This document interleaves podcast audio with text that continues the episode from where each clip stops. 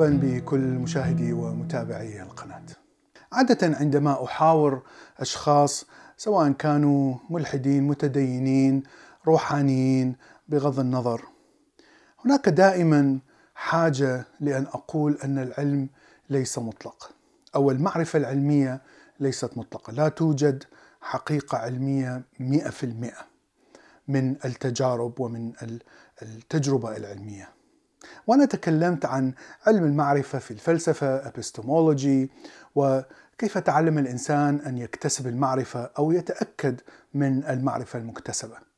وعادة المعرفة التي نكتسبها عند الطفولة نتعلمها بشكل مطلق بمعنى أننا لا نقول للطفل إذا وضعت يدك على جسم ساخن أو على النار فهناك احتمال 90% أن تحترق نحن طبعا نقول للطفل أنك 100% ستحترق. وهذا الشيء أعتقد أنه تطور مع الجنس البشري لمدة ملايين السنين. شيء طبيعي أنك عندما تعيش في عالم محفوف بالمخاطر وهناك دائما آه، حيوانات مفترسة فإنك دائما تحاول أن تضع صفات مطلقة لكل الأشياء التي تراها لكل العالم أو المحيط التي الذي تعيش فيه. فكل شيء يجب أن يكون إما مطلق الفائدة أو مطلق الشر. كل شيء يجب أن يكون فيه صفات، الصفات تكون مطلقة بمعنى هذا غذاء مفيد، هذا غذاء سام، آه، هذا حيوان مفيد، هذا حيوان أستطيع أكله، هذا حيوان يجب اجتنابه إلى آخره. وهذا هو الشيء الذي يعني أباح آه، الجنس البشري أن يستمر في الحياة.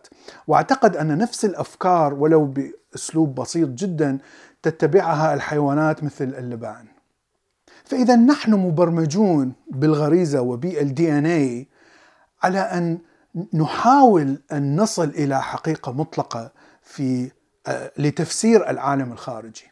وهذه طبعا مشكلة عندما نبدأ بالتدقيق آه، والتفكير هل حواسنا هي دقيقة إلى الحد المعين أنها تعطينا صورة صحيحة 100% عن الواقع.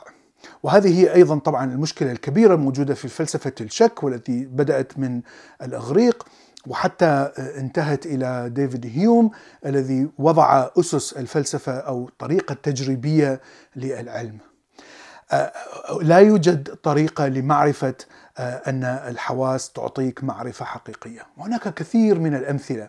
آه، أبسطها الخداع البصري، عندما ترى صور معينة فإن عيناك تعطيك انطباع أن هناك ألوان مختلفة لقطع معينة لكن في الحقيقة هذه القطع تحتوي على نفس الألوان، يعني هذه فقط أمثلة بسيطة، هناك كثير من التجارب النفسية التي آه، توضح أن الإنسان الذي حتى إذا كان يشاهد مثلا جريمة قتل أمام عينيه فالطريقة التي يتذكرها فيها ليس تكون طريقة صحيحة 100% وإنما دماغه يحاول أن يضع آه، أي تفصيل غير واضح سيحاول أن يؤلف آه، أشياء من خبرة هذا الشخص حتى يكمل الأجزاء الناقصة في الصورة أو في الحكاية التي سيرويها.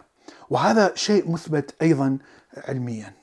ولهذا فإن التجربة العلمية تعتمد على عدد كبير من التجارب التي تثبت آه، آه، شيء معين أو تثبت نتيجة معينة. وهذه التجارب كلما زاد عددها آه، وكلما أعطت نفس النتيجة كلما اقتربنا من الحقيقة في الواقع. لكن لا يوجد طريقة أن نعرف أن ما اكتسبناه بهذه التجربة هو فعليا حقيقة في الواقع. قد تكون صحيحة إلى نسبة كبيرة في منظومة معينة أو في آه، حجم آه، آه، كون معين أو في زمن بطيء معين أو سرعة زمان معين، هذا شيء تعلمناه من النسبية ومن نظرية الكم. لأنه إذا اقتربنا من العالم الصغير جدا عالم الجزيئات الأساسية المكونة للمادة سترى أن القوانين الفيزيائية كلها آه، لا تعمل قوانين فيزيائية كلاسيكية وسترى أن كثير من القوانين الفيزيائية التي تتبعها هذه الجسيمات آه، يعني لا يتقبلها العقل ولا تفهمها الحواس. اذا عندما نقول أن قوانين نيوتن تنطبق بشكل 100% وتعطي حقيقة واقعية 100% نكتشف بعد ذلك أنها فعليا ليس لا تفسر الواقع 100% وإنما نظرية أينشتاين النسبيه تفسرها بشكل أفضل. لكن عندما نأتي إلى العالم الصغير جدا والذي يحتوي على جاذبية قوية مثل آه، الانفجار بداية الانفجار العظيم أو الثقوب السوداء والثقوب السوداء أثبتت بالتجربة العلمية كوجودها نرى أن النظريه النسبيه لا تعطي تفسير ولا تستطيع أن تفسر ماذا يحدث آه، داخل هذا الثقب الأسود.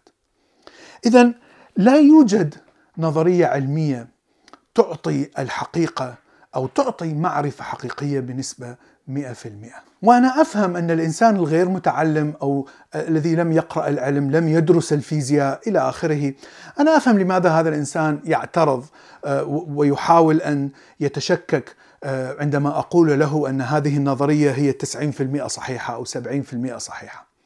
عادة آه، كما ذكرنا الأطفال يأخذون المعلومة بشكل مطلق وحتى عندما نكبر فإن كل الاعتقاد البشري التقاليد الاجتماعية الأديان بشكل بشكل خاص تعطي معلومات ومعارف بشكل مطلق.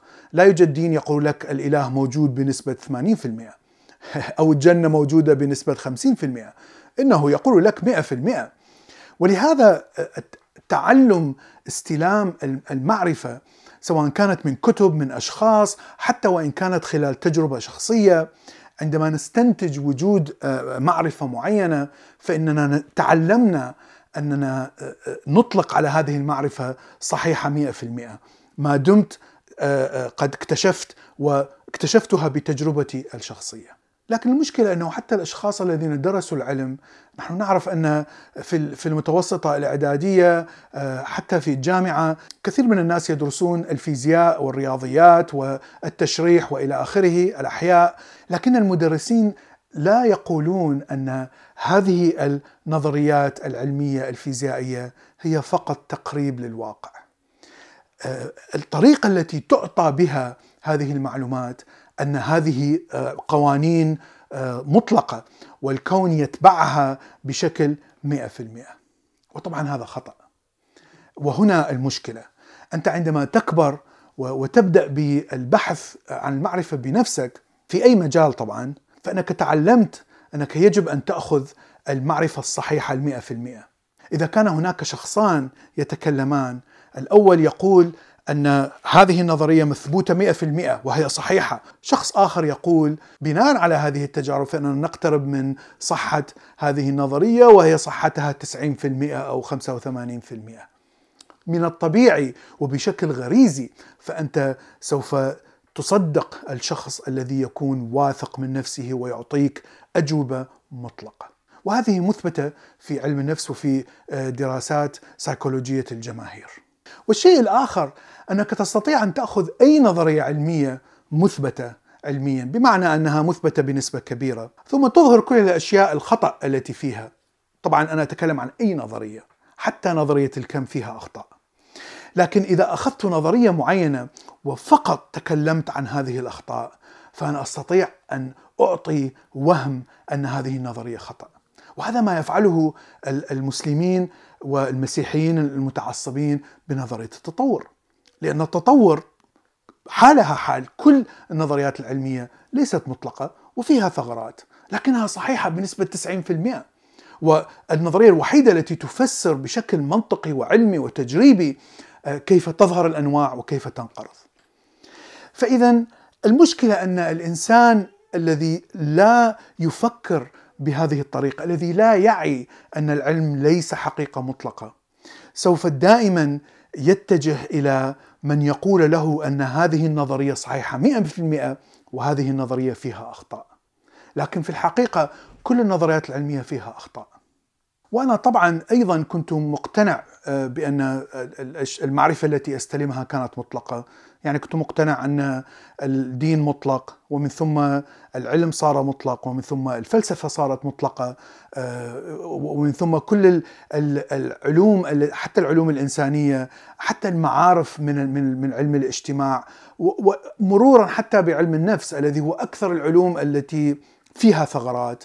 كنت آخذ هذه المعرفة بشكل مطلق ولكن بعد ذلك أكتشف فيها ثغرات ومن ثم أعيد تقييمي لهذه النظريات. ففي النهاية وبعد ثلاثين سنة من من قراءة كتب وقراءة فلسفة وقراءة العلم يعني اكتشفت أن لا يوجد نظرية مطلقة حتى وإن كانت فكرية حتى وإن كانت فلسفية فقط.